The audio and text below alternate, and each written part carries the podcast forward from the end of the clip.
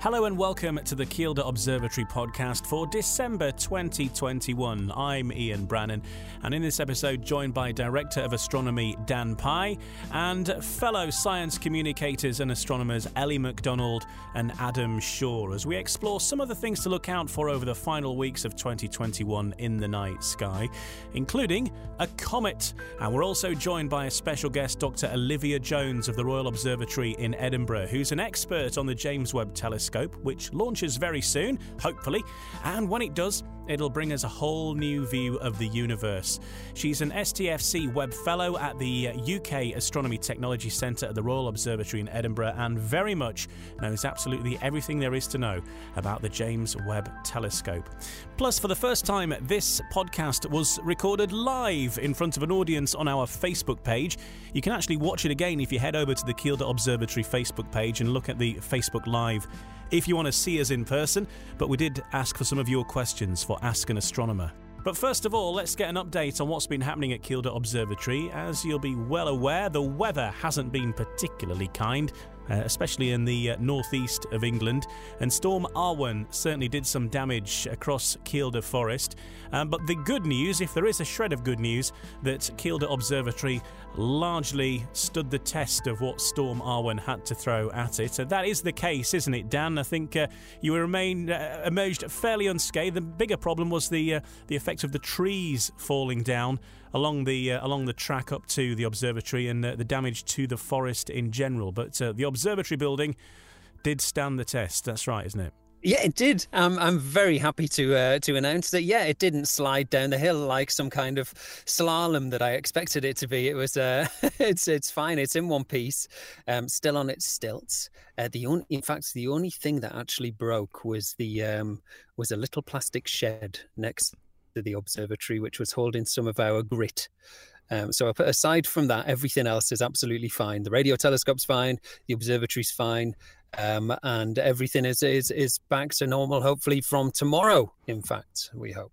Yes, reopening um, tomorrow. Of course, if you've got tickets for that event, um, there, there, are a few buts to that, aren't there? In that, um, whilst the observatory is open, there are still some issues throughout the forest because it was Kielder Forest really that was damaged. A lot of trees fell down. You might have seen some of the photos, um, and um, it was all a bit of a mess. But you're advised not to head into uh, any of the forest. There is um, how it looked. that's the track up to to Kielder Observatory. Mm. after Storm Arwen, and that has been the main problem in that um, you couldn't actually uh, drive up there. Number one, um, but yeah. yeah. Yeah, absolutely. All the all those trees have now been cleared out of the way, which is uh, nice. And, and Forestry England have been absolutely incredible at uh, getting people out of sticky situations and um, bringing Kielder back to the rest of the world as well. Because being such a, a remote village, the most remote village in England, the people who lived there were without power for such a long period of time, and of course weren't able to leave Kielder for a period of time as well due to the the amount of trees down um, and the instability of those trees. So Forestry England have done an incredible comprehensive check of all of the trees uh, in the perimeter of our track. Um, and uh, and hopefully by by tomorrow that that'll all be satisfactory and we'll be able to reopen. Um, and uh, yeah, absolutely, it's everything is, is looking good. But the the the one thing to add is that yes, you can come to the observatory, yes, uh, but you must leave straight away. Uh, essentially, we can't you can't go on any walks around the observatory um, unfortunately. Yeah, just stay out of the woods for the time being because, uh, of course, yep, stay uh, out of the woods.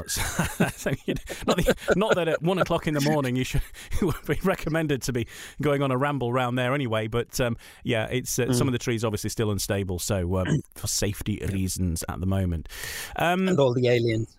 Yeah, well, of course, it goes without saying the aliens. Uh, we know about that. Um, let's have a look ahead to, to what's happening in the night sky then over the cl- closing few weeks of this year into December now, heading into 2022. Um, there is one particular event that I'm reading about um, the comet Leonard A1. Uh, or is it A11? Uh, I'm, I'm not entirely sure. Is it comet? It's Leonard, but it is. This is what it looks like. Um, that is going to be in the Ooh. night sky and um, and visible with the naked eye. Yeah, so um, at the moment it is down to an official uh, magnitude which is visible to the naked eye. Now it's going to require some specific um, sets of, of requirements in order to be able to see it with the naked eye. First off, it's got to be clear. Secondly, um, really what you want to do is be getting somewhere that is dark in order to be able to see it because it is a very faint object to see. If you've got a pair of binoculars, then we want to be trying to point out this object just underneath the plough down towards the uh, the northeastern horizon just after sunrise. Okay, so look out for that. Um, that's uh, Comet Leonard, which will be a fixture for what the next few weeks or so. Did I say just after sunrise there, or just, just before? before I think you said just before sunrise. Yeah, that's that's the right thing. Just after sunrise, of course, that wouldn't be that wouldn't work. yeah, you see, this is the thing you get with a live one. If it was recorded, we'd edit that bit out, but um, we, we, we can't. We, we, there is an element of doubt sometimes. Um, and what else is there in the uh, to look out for at this time of year for uh, for people who are looking, you know, just in your garden, uh, looking looking skywards? Of course, what, what what's the what's the things to look out for, and uh, any planets we can see at the moment too. There is, yeah. The planets are visible towards the end. Uh, sorry, before dusk. Um, just as it's getting to dusk, where we've got Venus over on the on the western horizon, and then we've got Jupiter and a bit of Saturn still kicking around as well. So you can look at those um, just before, uh, just after sunset. Sorry. Um, and there is a couple of other planets up, but you're going to need a telescope in order to be able to see those. You've got Uranus, you've got Neptune, um, but definitely need a telescope for those ones. Fantastic. Okay, so those are the ones to uh, to, to, look out for. Uh, of course, wrap up warm because it is uh, the chilliest time of year, really, for doing a bit of stargazing. But some beautiful clear skies as well. And I've had a few pings too of, of the uh, possible possibility of aurora. Have we have we had any any confirmed sightings over the last few weeks or so? Because uh, my my app that uh, we're advised to, to have sort of keeps suggesting that it might there might be half a chance. Yeah, so there was actually there was a ping. I think was it yesterday? Yeah, um, yeah. and it, yeah, it was it was a problem with the magnetometer, so it wasn't really right. Uh, it was it's probably someone mowing the lawn again. That's what happened the last time. So was that right?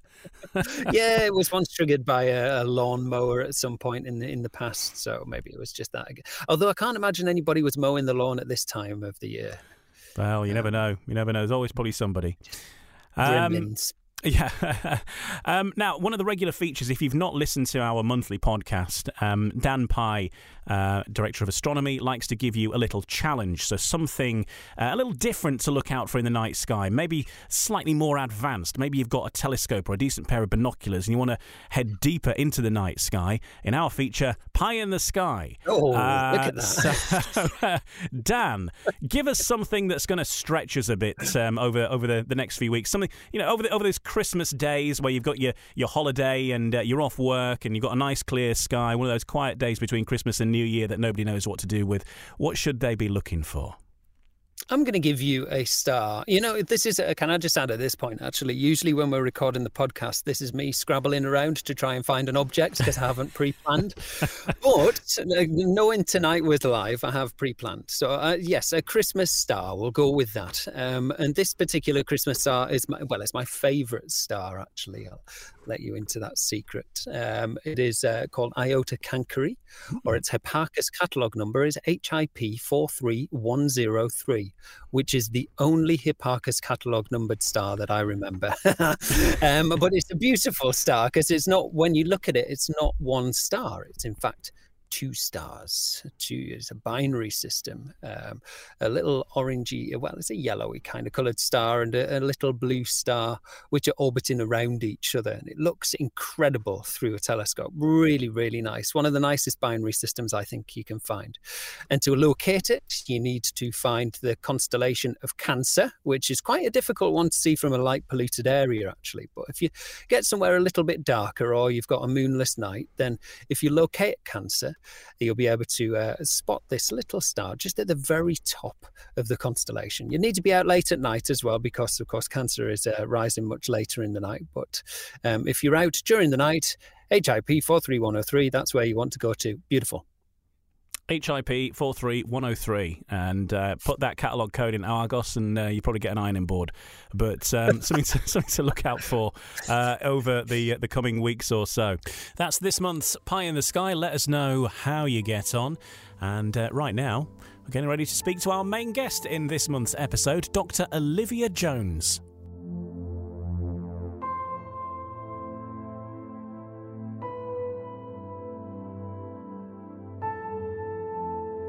Dr. Olivia Jones is uh, of the Royal Observatory in Edinburgh and uh, is an expert on the James Webb Telescope, which launches hopefully soon. And when it does, it's going to bring us a whole new view of the universe. She's also an STFC Webb Fellow at the UK Astronomy Technology Centre at the uh, Royal Observatory in Edinburgh and um, previously has worked at uh, institutions such as Jodrell Bank and so knows lots about um, uh, the James Webb Telescope, clearly, and, uh, and much more besides. And she's going to tell us all about it because I'm, I'm going to show you a picture of the James Webb Telescope first of all because it's an impressive bit of kit.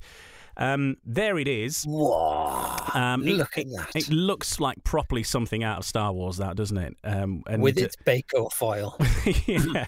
And uh, now this is this is going to change our lives over the next however many years. And, and Dr. Olivia Jones is going to tell us more about this because um, when this goes up, it's going to see into parts of the, the universe that currently sat here right now we don't even know exist and it's going to answer um, many questions and probably um, probably create many questions as well. And and the thing about this is that uh, quite a lot of research and and work has gone on here in the northeast. Um, uh, uh, to, to, to help out with this, and uh, Durham University have, have certainly um, contributed some of their thoughts on on um, the optics that are aboard this that are going to bring us this view.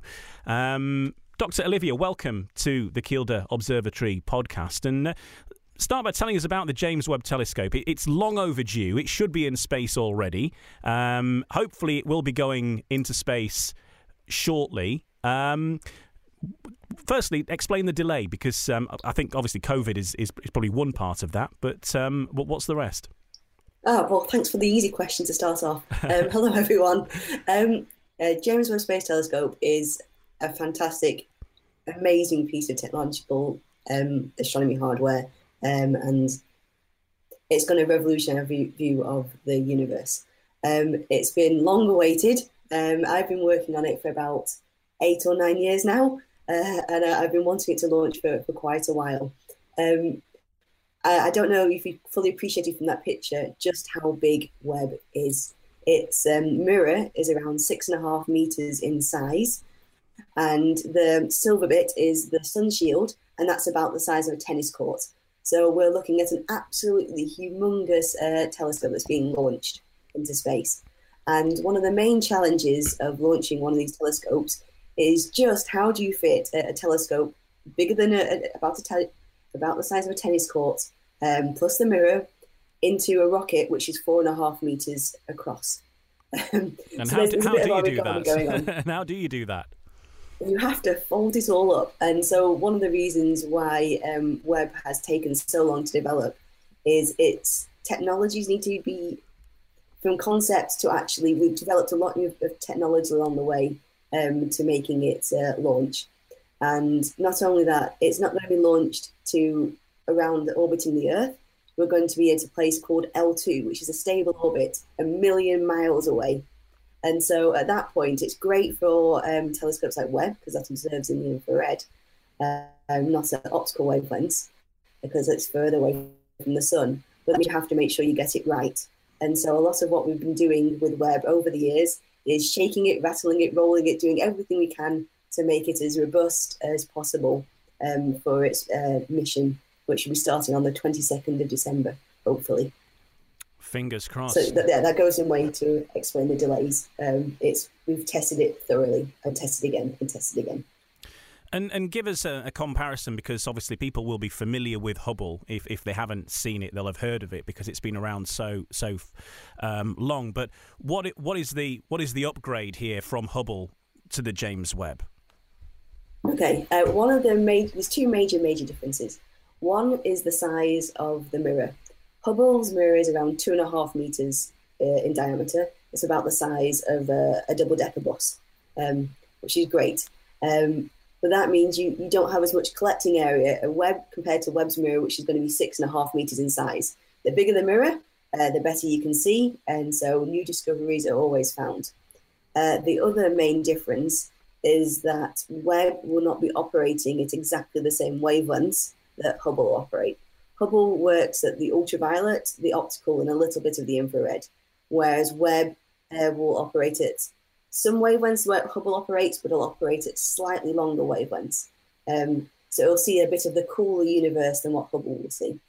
Um, so the areas where it does overlap Webb is significantly more powerful because it's got a bigger um, bigger mirror. But those longer wavelengths let it see further away, and hopefully, it was designed to see the first light in the universe. Yeah, that's one of the many things that people are excited about, isn't it? Seeing the being able to see the first light, which is absolutely incredible considering how old the universe is, that we might still get these echoes of the of the Big Bang and, and, and see them. What are the other things that you're excited about, particularly if in the long term that you're hoping it's going to it's going to bring? So there's four main science themes of Webb. There's the very first light in the universe, which will be around 200 million years after the Big Bang, is where we're hoping to get to. Um, so not quite the Big Bang. You won't be able to see stars because stars didn't exist then. Um, but 200 million years after the Big Bang is what we want to see. We want to then also look at how galaxies assemble. Um, we don't actually know how galaxies like the Milky Way um, changed over cosmic time. Uh, I mean, lots of galaxies crash into each other, they collide. There's lots of stuff going on. So you want to learn about how galaxies are, are made. Uh, do they form as like little bits and then collide together and get bigger and bigger, or were they just big? Um, we don't know that as a question. Uh, in a similar theme, uh, when the universe was first born, there was hydrogen, helium, and a little bit of lithium in terms of the elements. Um, so all the gold you see around you, if you've got a ring on, you've got some jewelry, all of that was made by the stars. Uh, all the carbon, the oxygen, everything. And so as the chemical evolution of the universe is something where Webb will be very powerful. Um, the other areas where Webb is going to look at is the beginning and ends of a star's life. Um, personally, I'm involved in lots of programs to do with how stars are being born and how stars die. And then the other final science theme of Webb is looking at the atmospheres of exoplanets. So these are planets orbiting uh, nearby stars, uh, and hopefully we'll be able to see what sort of chemical signatures their atmospheres have. Do they have methane? Do they have carbon monoxide? Do they have lots of um, gases? And hopefully that will tell you much then about life-bearing planets. That would be an ideal, uh, an ideal case scenario is learning about those. So there's lots of exciting science that's going to be happening across from the very early stages of the universe to right in our solar neighborhood. All I heard was aliens. Sorry, Olivia. no aliens. yeah, aliens.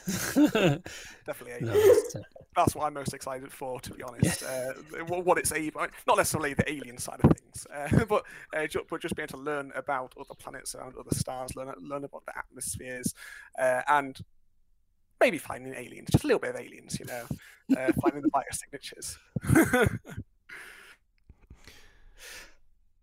I'd heard that the the the sensitivity of the James Webb Space Telescope can see the heat signature of a bee at the distance of the moon. Is that is that a confirmed fact? Is it? Because I've I've quoted that and always wondered actually, am I quoting nonsense? I've heard something very very similar. Webb uh, in the infrared is absolutely mind blowing. The technology involved to do this is is stunning.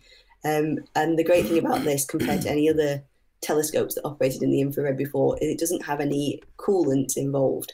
Um, previously, that's what limited the lifetime of other missions. Is it need you need to be really cold if you were observing in the infrared because that's the heat radiation. Uh, so Webb is extremely sensitive to anything you see around you.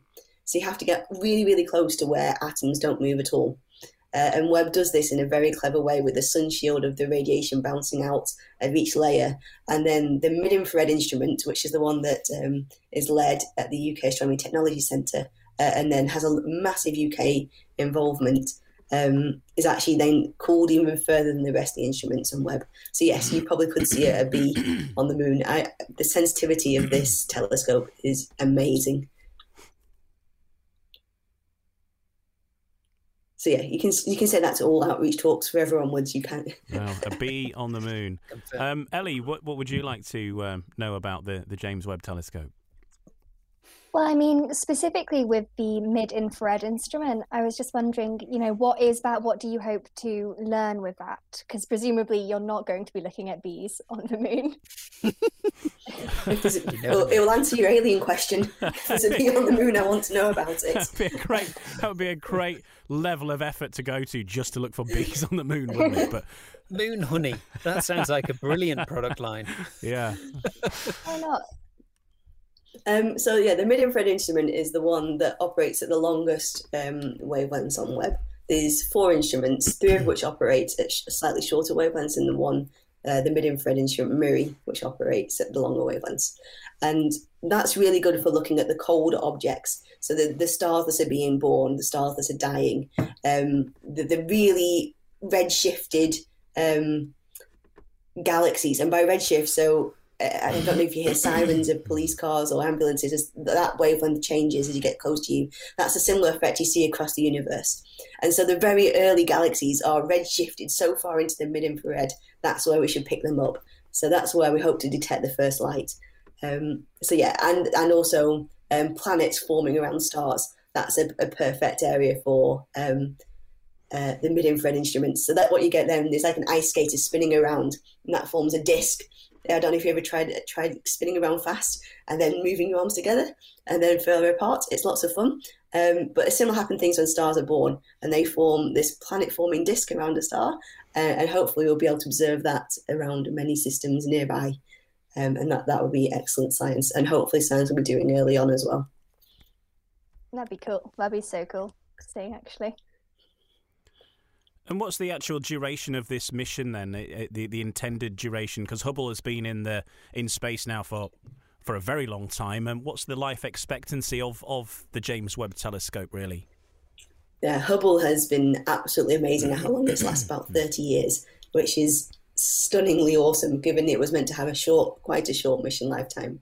Um, so Webb is meant to last at a minimum of five years, and then with with about ten years is what we're really aiming for. Though the people who who run uh, Hubble uh, are also going to be running Webb, and so they're going to be very careful about the lifetime. And so I expect it to hopefully last much longer than the ten years. But ten years is what we're aiming for. Uh, what limits that lifetime is how much fuel it will take to get to its its position in after launch. Um, if we need to do a course correction and burn the fuel up, um, that will take away lifetime of uh, the telescope. so I'm quite nervous for the for the first month after launch as it's traveling. The telescope is traveling and folding um, to its its L2 place, um, the, the, one million miles away. Um, that that will actually determine the lifetime mostly of Webb. And because Webb is big, any observations you move around the sky require fuel. And so that eventually, when Webb can't move, that, that's the end of the lifetime when you can't change it. It has a lot of momentum. It's like a big giant truck that you're trying to drive with limited fuel, and eventually you'll run out. With uh, any space mission, uh, obviously the very nervous times when it comes to the real event, and, and this telescope has to unfurl quite a lot um, to, to, to get to its uh, full potential. Um, we've seen like Mars missions, obviously moon missions, and you don't really know it's going to work until that actual moment and hugely nervous time. What preparations have you done, and what, what practice have you uh, done to, to sort of rehearse for this as, as, as best as possible for this for this big moment of hoping it all goes smoothly? Well, for my nerves, I've watched a lot of football penalty shootouts. Um, but, but, but, for the telescope itself, um, We've done a lot of shaking. We've put it in cryo uh, coolers, so we've cooled it down a lot. Um, we've used a lot of the testing chambers that they actually used for the Apollo missions uh, because they're the only things that are big enough to hold Webb. It is a really, really big telescope. Uh, just in case that hasn't been quite been conveyed, it's big. Um, so yeah, there's been a lot of cooling and warming up. There's been a lot of um, unfolding the mirror, because um, all the, those side bits the, the three hexagonals on either side are folded away, and that big secondary mirror that, that has the three triangular structures in front is all folded up as well. If you can ever see any pictures of this, it's a stunning um, piece of engineering and compact. Uh, so that that unfolding mechanism has been tested, God knows how many times, a lot. Uh, the unfolding of the sun shield has happened about three or four times. Uh, we try not to do that too much um, because we definitely do not want that. That is very key for Webb to work. Um, so there is 30 days um, and there's about 300 movements of Webb that has to take place in that 30 days. Um, and in principle, if you launch something into space, you want to have as less things that move as possible. So this is very nerve wracking. Um, seeing all the, all these things have to work and unfold, and probably in our lifetime we won't see um, another telescope this big launch just due how technologically complex it is. And yeah, it, it's slightly terrifying that all these have to happen. So launch is exciting. Um, and that's the first thing that should hopefully go very well. Um, but then, yeah, there's 30 days where all these movements are happening. Uh, the, the sun shield unfolding, all the origami uh, movements. We've, we've studied this extensively, we've tested it extensively. But if you can imagine, all those uh, layers are all folded up and compacted together and folded up next to the, the mirror. That, that's a lot of movements that have to happen. And the very first thing that has to happen is the sun uh, solar panels have to come out because it's running on battery uh, until that happens. And so uh, the rest of the movements can't happen until we, we get off battery power um, as well. So it's exciting we won't see this happening, but we'll be studying this from all the telemetry detail as it moves away from us. And what was the thinking behind the sort of hexagonal, um, you know, the mirror? What what was the design thinking behind that? Because it sort of reminds me of the Blockbusters board. It's, it's uh, I'm sure it is, it's more complex yeah. than that.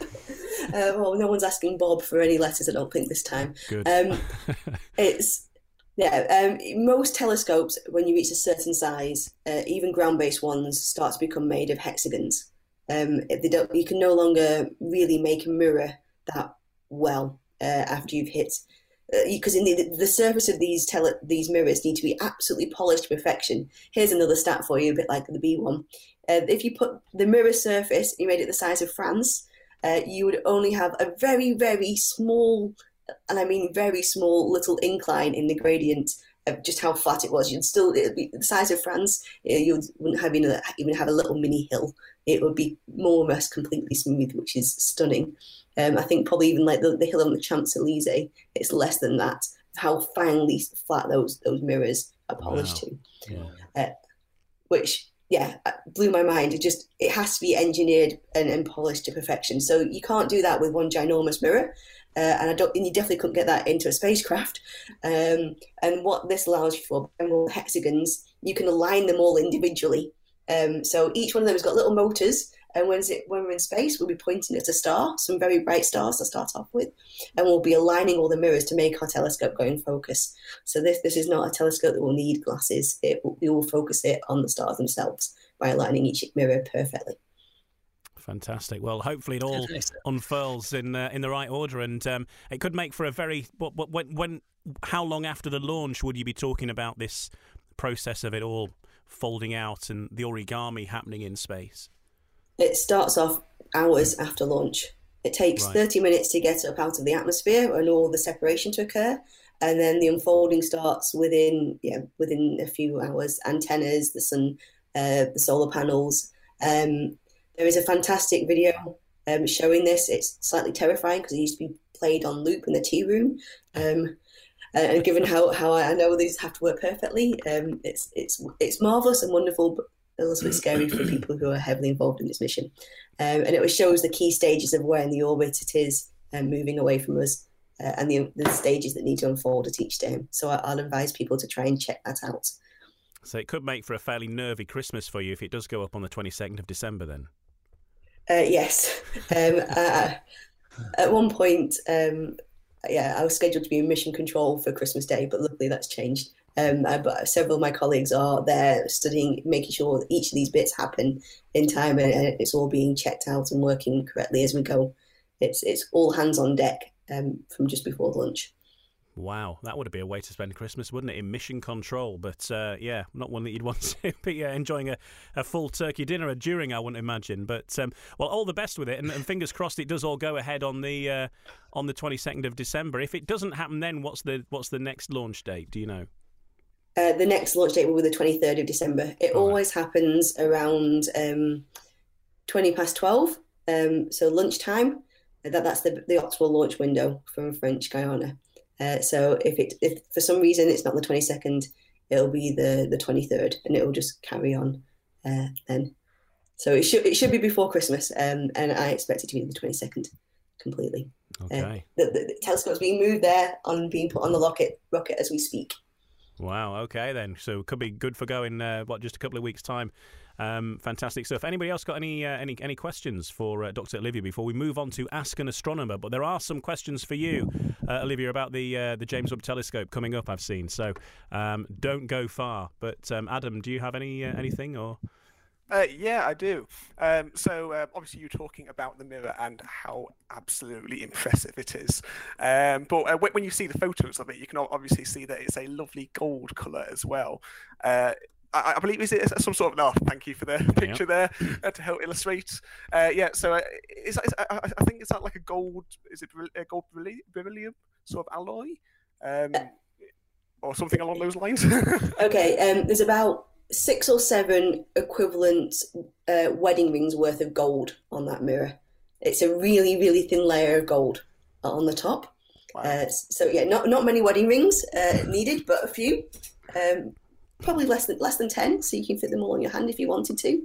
And then the actually underneath is beryllium, um, and so beryllium is very, very stable at cold temperatures, and that's why. So it's light. There's two key things: the light uh, and it's stable as you get to much cooler temperatures. And that's what you need if you're going to be observing and cooling the telescope down uh, to close to zero, as absolutely zero temperature as possible. Um, so each mirror segment weighs about uh, 20 kilograms plus 20 kilograms of electronics. So they're, they're big. those mirrors are, are big, but they're actually um, very light as well. So yeah, mostly beryllium, uh, mined in Utah, and then a, a little very thin layer of gold on red. Wow, that's incredible. I didn't realize there was so little uh, gold uh, on the top there, but I mean, I guess it just makes sense because you need it for that the reflective side, don't you? Uh, and then, um, wow, awesome. Thank you. Top stuff. Okay, well, we'll go through some um, some questions now because um, on our Ask an Astronomer section, um, we we well we've been asking you to to to give your questions, and uh, we can move on to to some of those right now. Um, and there's, I think there's something for everyone here. Um, Adam, you you you are the the um, education lead, and uh, we have uh, a, a, question from one of our younger viewers. Um, this is Seb, age seven, who asks, "How fast are meteors?" That's a fantastic question. Um, so they're going really, really quick.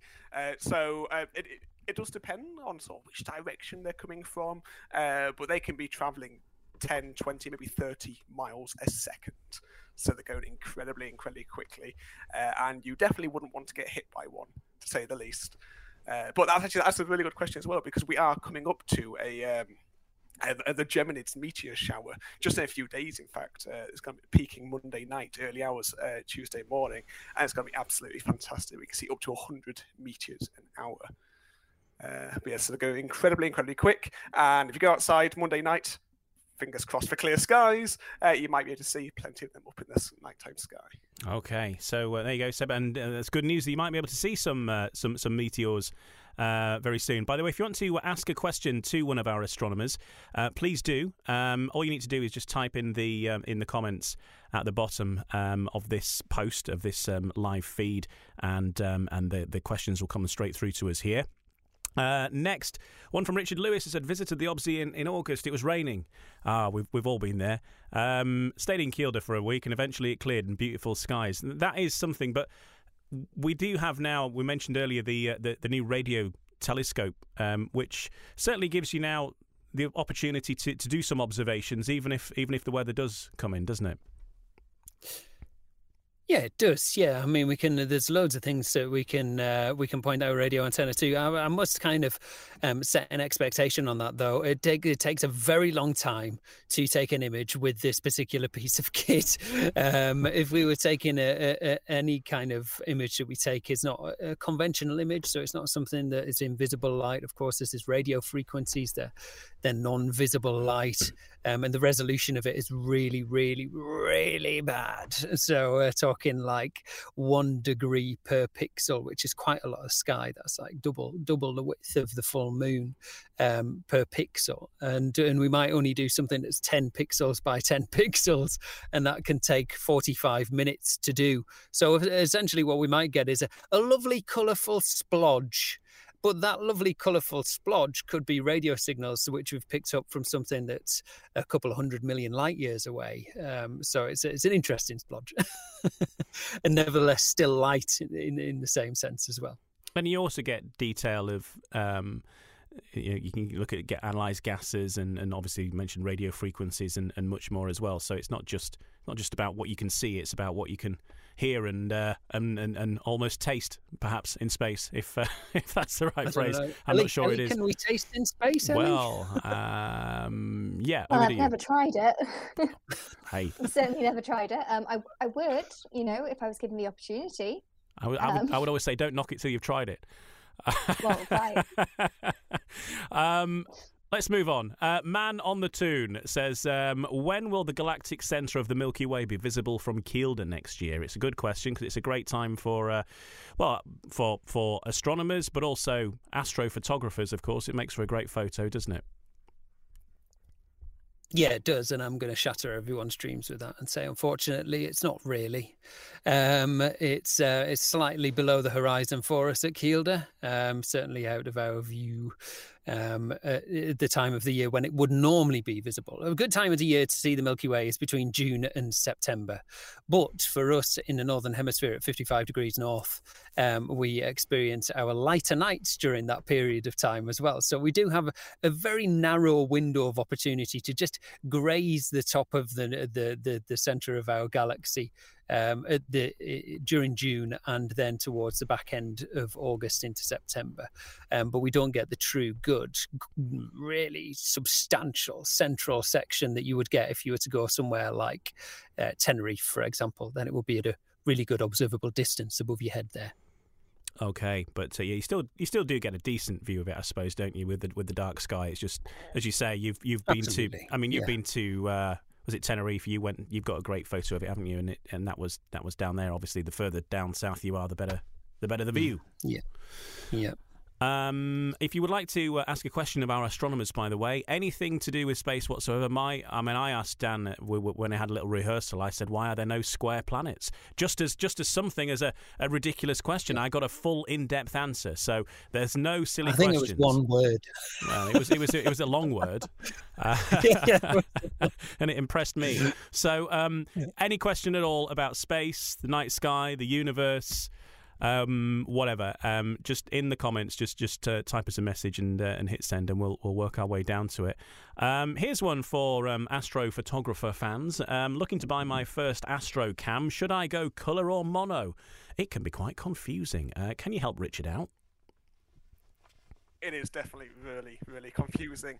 Um, I would probably recommend going uh, colour to start off with, especially if you are in the UK, uh, because if you wanted to get a pretty colour image and you got a um, monochromatic one, uh, then you're going to need to have three times the observations because you need to take photos in a red filter, a blue filter, a green filter, and combine them all together. So you kind of need three times the amount of clear skies essentially. Uh, so if it's your first camera, then a color camera is probably going to be the best uh, best place to start with that regard.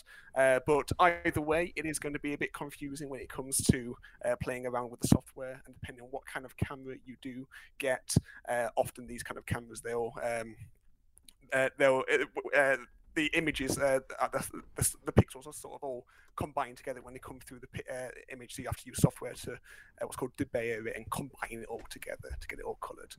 Um, but I'd recommend colour for your first one at least. Kind of uh, dip your toes in, and then once you once you become uh, more used to it, go for the mono, get some filters out, and or you'll get some beautiful results.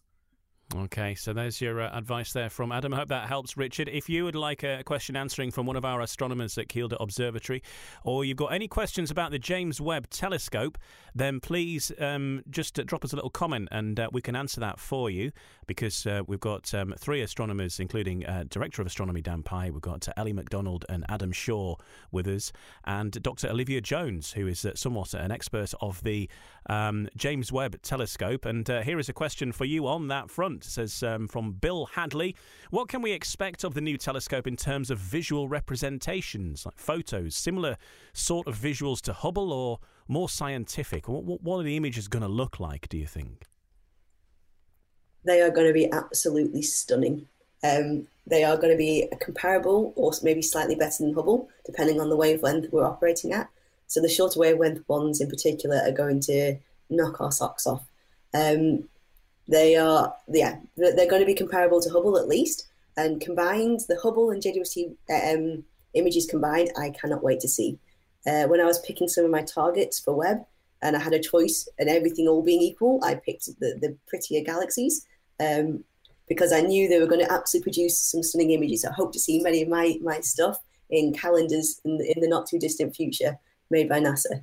The, the, the images are going to be amazing um, because we're going to have that very high resolution view across a very long wavelength range. Um, and that, that will give us, we'll be able to see very different things. And the things that you definitely can't see with Hubble, uh, like dust that are all dark, you'll see lit up in the infrared at that high resolution view that Hubble produces. So yeah, it should be very similar. They'll all be scientific as well, um, but it'll be beautiful, and I cannot wait to see the first images uh, produced. I'm very excited by this.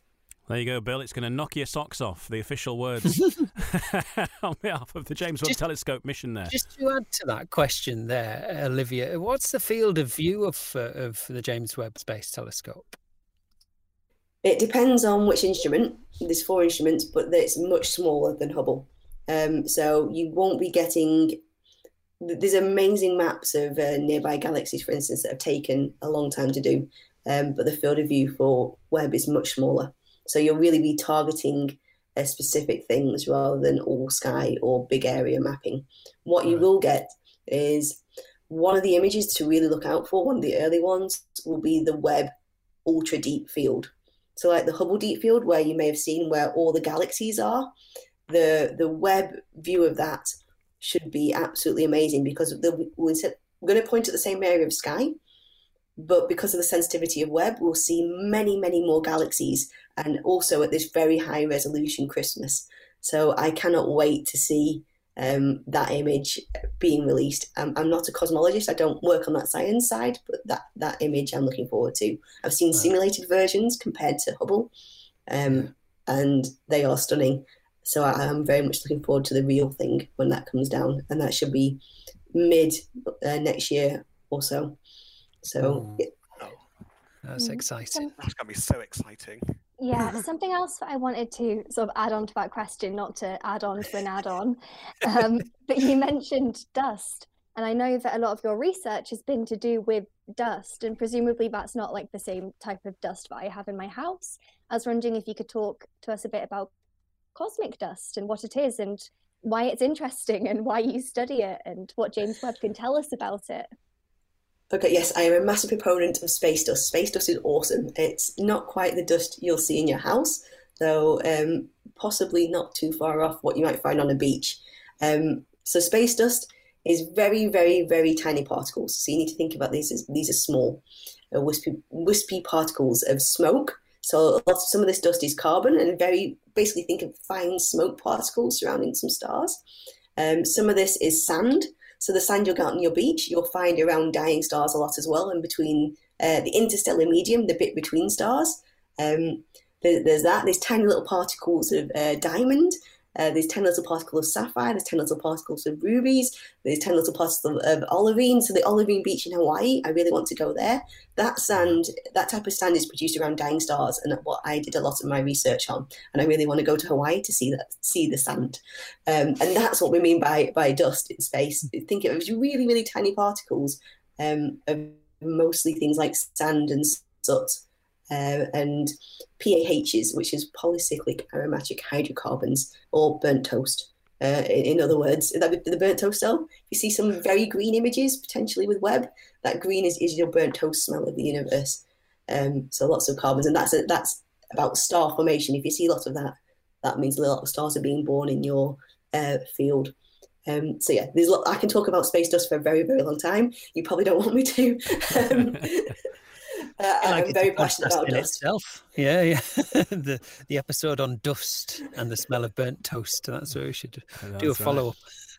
well, it was uh, Bill that started this question off, and Bill's been back in touch simply to say, "Nice cat." Um, so there you go, Ellie. Um, yeah, that was um, that was Pippin, I believe. Um, there's Mary and Pippin. They both look the same, but you'll see them wandering around. But yeah, okay. everybody likes a cat.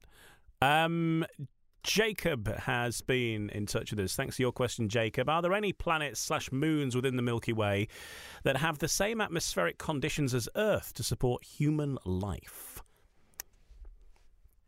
Who wants to take that one on? I'll go for that one. Um, so, I mean, the, the ultimate answer is maybe. uh, the James Webb Space Telescope will hopefully be able to find us that answer uh, more definitively. There are plenty of pl- plenty of exoplanets that we have found that we have discovered um, that we think might be similar to Earth.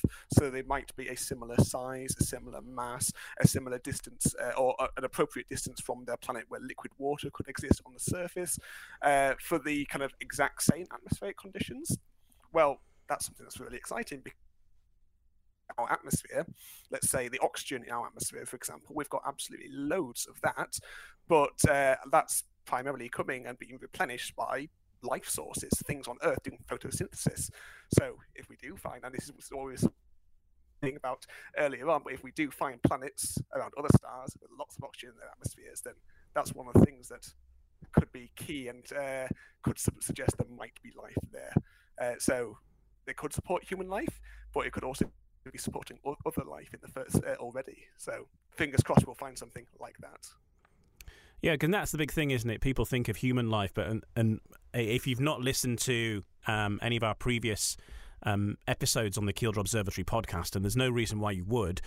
Um, but um, the very first episode we did, if you're going to go back through them um, on on um, Apple Podcasts or Spotify, and you search for Kielder Observatory, the very first episode we did was with um, Professor Wallace Arthur, who is an expert on all of this kind of stuff.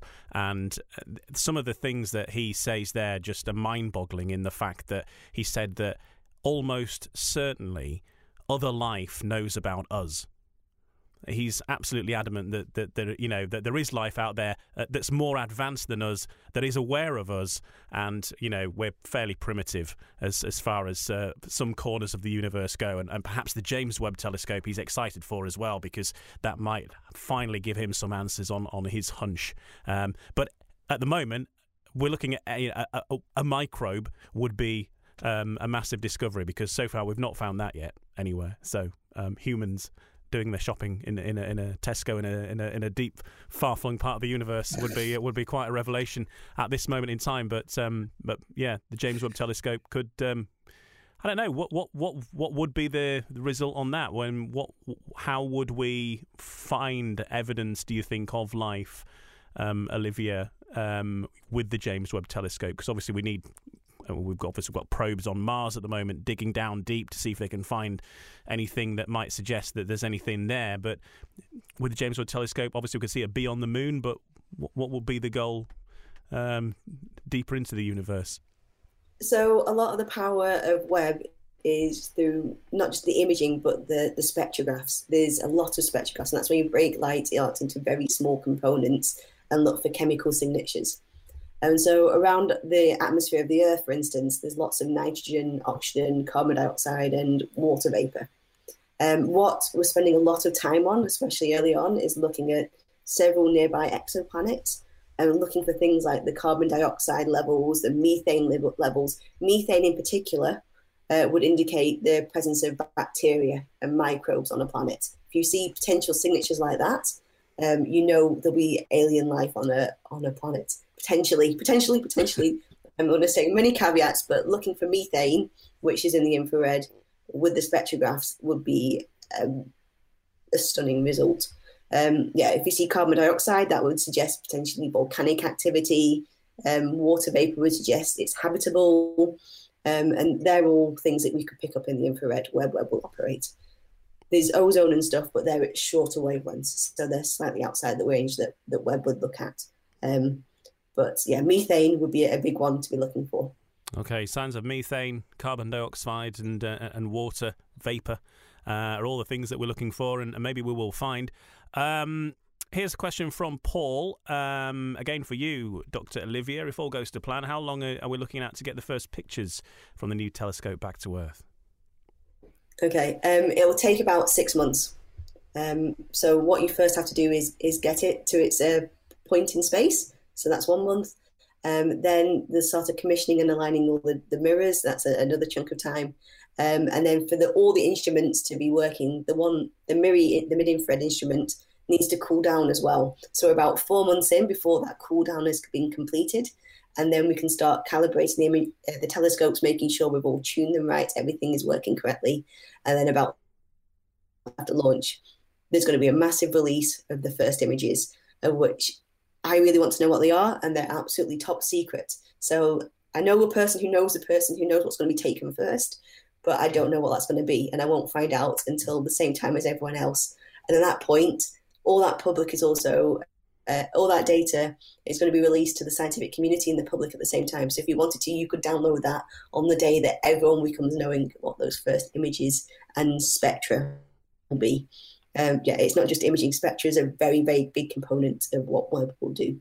Very powerful. Okay, so that's going to be summertime, like June, July kind of time, then, isn't it, when we're going to get that day? Um, let's get another question then from Paul Warren, who says, Hi, how's Comet Leonard looking at the moment? Uh, what are the chances it'll be a naked eye visible comet over the coming weeks? Now, we did touch on this earlier, but I'm not sure we answered necessarily all of that. Um, comet Leonard, then, um, it, we did mention it at the start. It's, it's uh, around over the weeks. Are, are there any periods where it gets brighter? Its optimum time, do we know?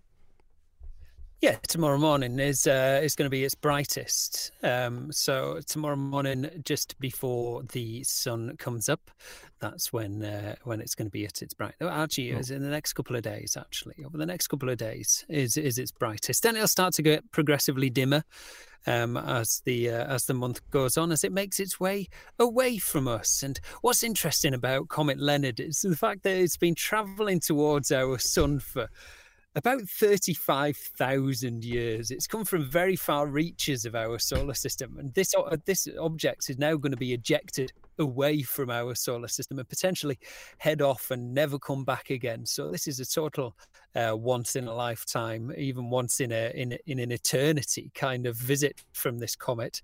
It may even become an interstellar piece of something that drifts on to find another solar system that some other humans gaze up at and go, "Oh, look at that! Isn't that nice?" And then it smashes into their planet. Oh, that's, that's, what a, a crushing I'm end to that not... story, isn't it? but NASA have um, have launched a mission, haven't they, recently to to um, practice dealing with a with with um, an asteroid, like the sort of real life practice for, for that Armageddon situation, haven't they? That they're, they're they're working on at the moment. Yeah, they have. They're going to go and punch it. Uh, yeah. or nudge it. Um, only very gently nudge it. It's an interesting. Uh, uh um, an, an interesting scenario that's taking place actually because the the particular asteroid is really interesting in itself because it has a little moon and it's the moon that it's going to go and nudge and that's going to be sufficient enough to hopefully change its course only very marginally. And if we know that we do that and we can manipulate that, then it can help us prevent any further collisions with other pieces of space debris um, in the future as well, or, or, asteroids such as this. Anything but got anybody? Anybody got anything they want to add to that? I mean, I, I think it's worth uh, mentioning the name of the mission. Uh, so uh, it's it's called DART or Double Asteroid yes. Redirection Test. Uh, hmm. and uh, if you're, I mean, familiar with space astronomy, uh, we love our our acronym. so DART, that's pretty good as far as they go. To be fair, it seems slightly related with what its purpose is. So look out for Dart. Um, but yeah, that's another quick question here from from Sandra. Says, sorry, I've just come online. Is there a comet visible tonight? Um, well, it depends on if it's raining where I am at the minute, but um, but yeah. And is there a particular part of the UK that you would get a better view of this? Do you think, or is it um, pretty similar wherever you are? Yeah, it's probably going to be similar wherever you are because it's it's rising in the east. Uh, so yeah, it's going to be coming up in the east um, early hours of the morning. So uh, yeah, pretty much across across the UK, uh, provided you've got a nice clear night. I don't think any particular part of the UK would do any better. It's it's quite easy to locate as well because you want to make a straight line down from uh, from from the big bright star Arcturus, and that should be hopefully where you should find this little fuzzy blob of light doing its little outgassing thing as it makes its way away from our little solar system. Oh, isn't it nice? There it is. So uh, early hours of the morning, though. What what sort of time would you be? Early would you, would you be looking at? To put a time, um, it's going to set yeah. your set your alarm. Yes, yeah, set set your alarm for early. Keita, this is a this is a part of the uh, conversation which I haven't um, checked times on specifically, but we'll do that right now. You do that, um, and we will we will yeah, ask yeah. this question: um, Is space junk a concern when launching the James Webb? This is from Margie.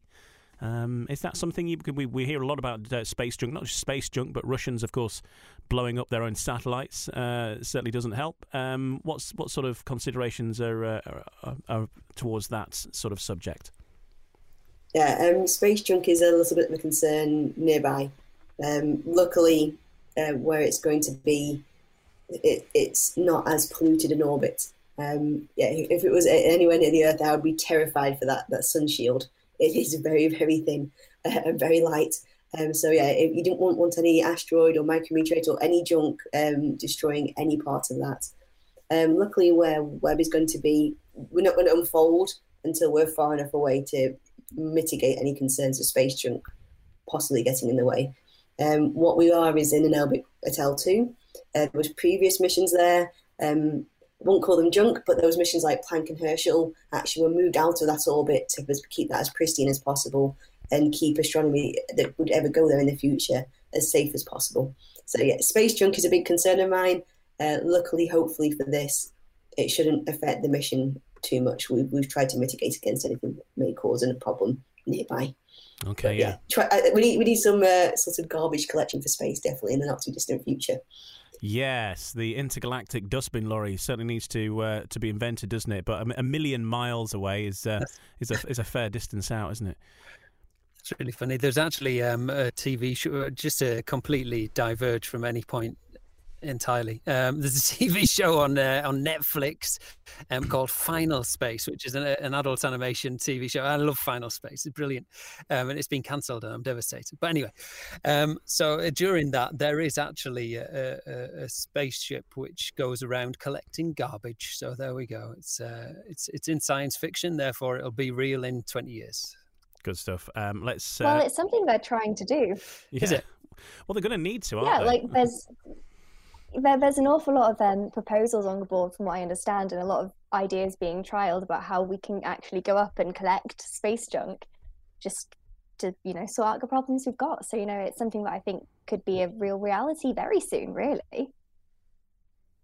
There you go. Watch this space buy shares in space junk. Um, Daniel says, "Can you recommend this? Maybe for you, Adam. Uh, can you recommend the best stacking software to use as a beginner, uh, and any recommendations to reduce trailing without spending a fortune on gear?" Uh, yeah, well, a couple of uh, issues there for the uh, for the beginner astrophotographer. Oh, it, it, it is hard. Um, the Earth is so annoying. The fact that it's constantly spinning around, it really makes uh, photographing the nighttime sky tough. So software wise, I mean, it's going to depend on if you are a Windows or Mac user and such. I can recommend for Windows. Dan might be able to kind of recommend some stuff for Mac if you do have it on the Mac side. Um, however, uh, the, the software Sequator, so spelt like equator but with an S at the beginning, uh, that's great for scapping, uh, for stacking and uh, landscape kind of photography because uh, you can do things where you can freeze the foreground uh, and highlight specifically just the uh, the nighttime sky. You can stack the sky separate and. Uh, and can, I, have been able to get some really nice results, and it's completely free piece of software as well. If you are thinking about deep sky photography, uh, then Deep Sky Stacker that's a really good, powerful piece of software um, on for the Sky Photography, also free once again.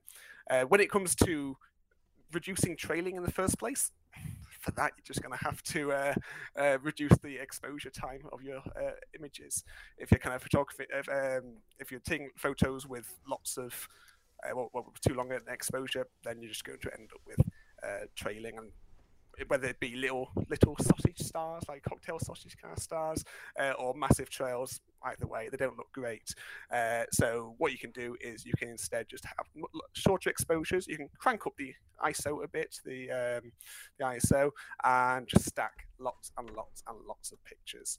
Uh, and if you do use software like Sequator, you can use um, what are called dark frames as well, uh, so calibration frames uh, to be able to um, compensate for the noise uh, to try and kind of smooth it out. And uh, so you can go for a higher ISO, which gets lots of noise, but you can then try and cancel it out a bit in post processing. That's one way of dealing with it. And and then I suppose if you want to spend a little bit of money, you can get these mounts, can't you, that kind of track the the night sky a little bit. But I suppose you're starting to spend a bit of cash there. Yeah, so um, you can get kind of cost-effective ones. Uh, so uh, I've personally got uh, one called a Skywatcher Star Adventurer Pro. Uh, it's a really powerful little, little, little piece of kit. I think it's about 300 pounds. Stick on top of a tripod and um, takes a little bit of setting up because you need to polar align it, align it with the North Star. However, you are uh, you're able to get some really good kind of longer exposure images, and that way you don't have to worry about. Um, trailing at all. You don't have to worry about having to really high ISO because you're getting the longer exposures, you're collecting a lot more light. Um, so you can get those those star tracker uh, things, and, and yeah, they're really good. there you go. There's a few suggestions uh, for you. Uh, we're taking your questions. If you want to chip one in, um, we'll probably um, getting towards the back end a bit. But um, there's the, if you want to sneak in there, uh, probably last call for it, and just to put a comment uh, under the post here on the on the live video, and uh, they come straight through to us. Glenn Carr says. "We'll we be able to see the asteroid that's coming at the weekend? Um, it's the, uh, the, the comet, isn't it? This is Leonard. Now, uh, Dan has done his research. What's the what's the best time, Dan, to see this? Yes, you've got, to, you've got to be up early. Um, Well, actually, he's not wrong by saying asteroid as well, because there is an asteroid which is um, is passing by this oh, week. yes, I mean, the asteroid. Yes, everybody's by. panicking about that, aren't they? Uh, well, certain yeah, tabloids. I mean, it's are. fine. It's, it's two and a half million miles away from us. I mean, it's it's really, really far away. Yes, it's the size of the Eiffel Tower. Yes, it would make a dint, but it's really far away. So we, we don't need to worry too much about that. If it was coming towards us, we'd see it. All right. Um, but um, the comet, yeah, from from four o'clock in the morning uh, tomorrow morning is is a good time to head out and see it in your nighty or whatever you wear for bed. yeah, wrap up warm though. I would. Um, so yeah, if you've got clear skies, four a.m. onwards, that kind of time, and the asteroid itself, that's going to be something that you're not really going to see. Uh, I would imagine. Is that right? Yeah, that's right. Yeah, yeah, yeah. We're not going to see that. It's too far away, and it's it's just too small. I mean, you have to remember with asteroids and such like that, they are um, not very reflective things. They're very, very small in the grand scheme of things. Uh, I mean, the size of it. Imagine trying to spot the Eiffel Tower two and a half million miles away. Um, with and not it not being reflective. I mean, it's just so, it's so far away and so small. No, it's uh, it's not something we'll be able to see. Okay, um, this might be one potentially for Dr. Olivia. Um, but um, how are the growing number of satellites affecting our opportunities of viewing the universe? It's probably one for for everyone actually, because obviously Elon Musk is uh, certainly doing his bit to change the night sky. Um, but the, we just mentioned about the amount of space junk, but there's there's a lot of stuff up there. Um, does that does that affect our uh, ability to, to, to, view what's going on in the universe, either through uh, through our naked eye, through telescopes, through radio telescopes?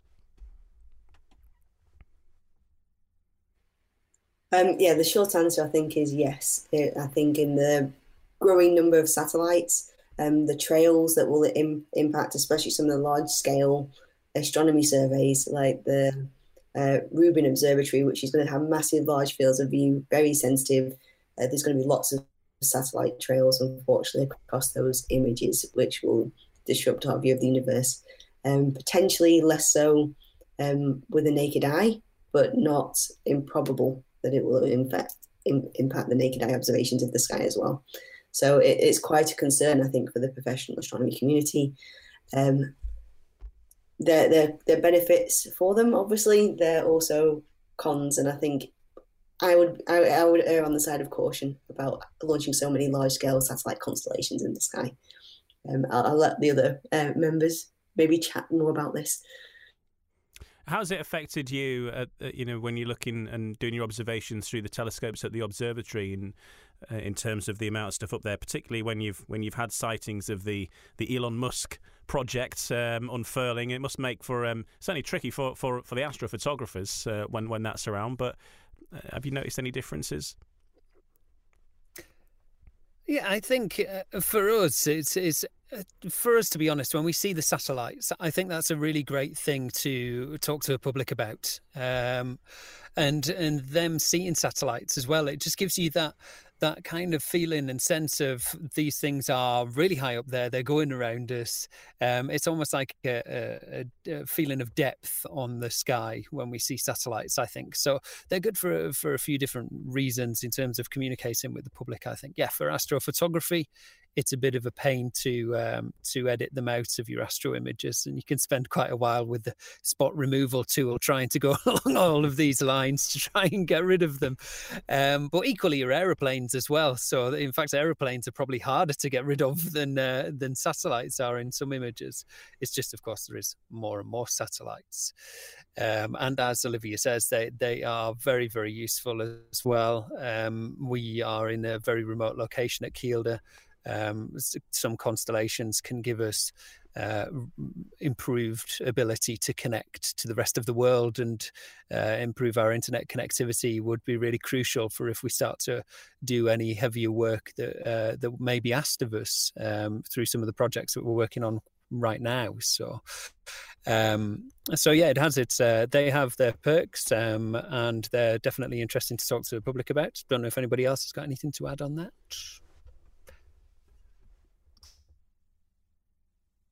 Uh, you uh, I think you summed it up very well there, Dan.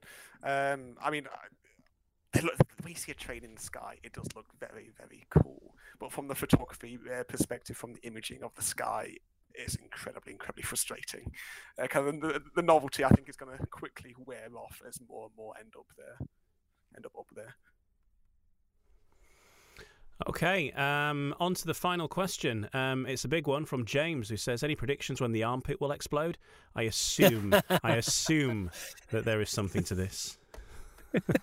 there is, yes. Um, so Betelgeuse is um, is is armpit. That's its that's its name. Um, Betelgeuse apparently roughly translates to the word armpit, ah. um, and it is in the armpit of Orion. Um, um, no predict. Well, I think this is probably just going to be a personal predictions. Um, personally, I like to just do the um, the nightly Betelgeuse check, um, check that it's still there and hasn't exploded. That's always a very exciting, interactive thing to do on a night time. Um, and then to try and use Jedi mind powers to get that to uh, to to explode quicker. Um, but I'm not entirely sure if Jedi mind powers move quicker than the speed of light, so I might be fighting a lost cause there. Uh, anyone else?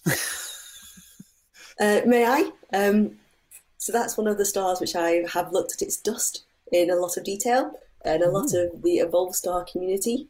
Uh, we're very excited during its great dimming event, uh, and I've listened to many, many talks on its future.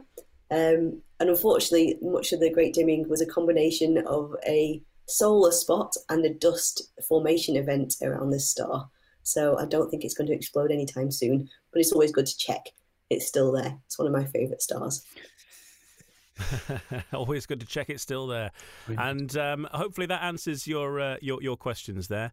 Uh, Peter says many thanks for your insights tonight. Very enjoyable. Well, thank you, Peter, for joining us and everyone else as well. It has been. Uh, I, I, think we we've made it through, um, which is uh, which is uh, not to be uh, underestimated. thank you to everybody who has given us a question, and I suspect we'll do this again some other time. Um, but in the meantime, of course, if you do have any pressing questions on, on space, then you can always get in touch with uh, the astronomers at Kielder Observatory on the on the social media pages, on this Facebook page, Twitter, Instagram, and I'm sure that somebody will be able to uh, answer uh, any of your questions um, at their uh, earliest possible um, opportunity. What's the best way of getting in touch? Uh, Dan, if anybody does have any uh, questions after this this little broadcast, which is about to end. Oh, so they can send them to, they could email us, um, obsy at kielderobservatory.org. That's O B S Y at kielderobservatory.org. Or you can drop them through to our Instagram page, which is at kielder underscore obs on. Is it that actually? no, now then, is it that, or is that the Twitter handle? Oh, um, that might be the Twitter handle actually. Hang on a second. Here we go. I, I think on Instagram we're just uh, at Kielder Observatory. Yes, we see, are. Again, this is when, when, when we when we pre-record the podcast. These are the bits that we usually edit out. Uh, me, uh, ninety percent of me. um, and um, yes, so it is at Kielder Observatory on on Instagram, as Adam says, and um, at Kielder underscore obs on Twitter. So you could tweet us if you want to as well. Send us a message on Instagram. Our Instagram, to be honest, the, the messages they get quite busy. So tweeting us is often a quicker way of getting an answer or sending us an email. That that's also a really good way as well. And of course, hope to see you up there at Kielder Observatory at some time soon. Um, quick update on um, the availability because uh, I know that, that, a lot of the sessions are very full. I've had a lot of cancellations over the last couple of weeks, though, uh, of course, with um, the fact the observatory has been closed. If people want to um, look into coming to visit us over the coming months as we head into 2022, um, the sessions are, are available to book now, aren't they, on, online? Yes, all the way through to August, and soon to be added will be the latter parts of 2022 as well. We're just confirming the schedule of that. Um, we're always trying to add on extra small events and such as well, um, here and there if we've got the capacity to do so.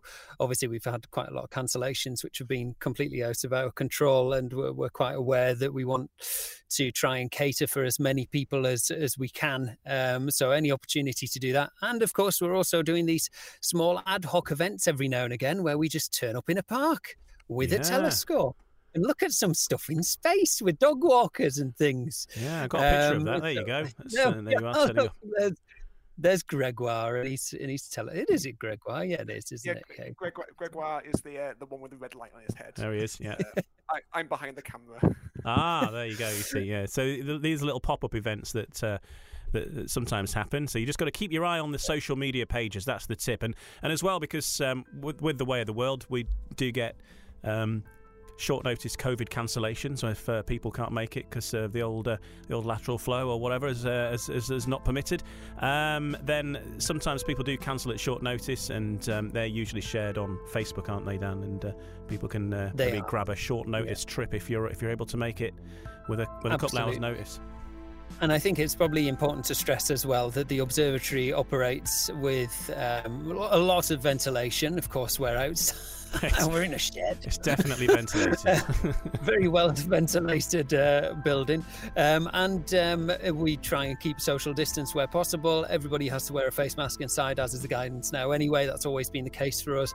Regular cleaning all of the time and reduced capacity to make sure that we are not overcrowded. So we do take it very, very seriously, um, as everybody should be at this precise moment in time. And that's about it from us then for the Kielder Observatory podcast for December and therefore for 2021 as well. Thanks for joining us in this episode, which was live streamed the uh, recording on Facebook, which is uh, why that uh, you'll have heard a few questions being asked throughout the, the course of it. And hopefully we'll do that again at some point as well. So you can ask an astronomer if you've got any pressing questions.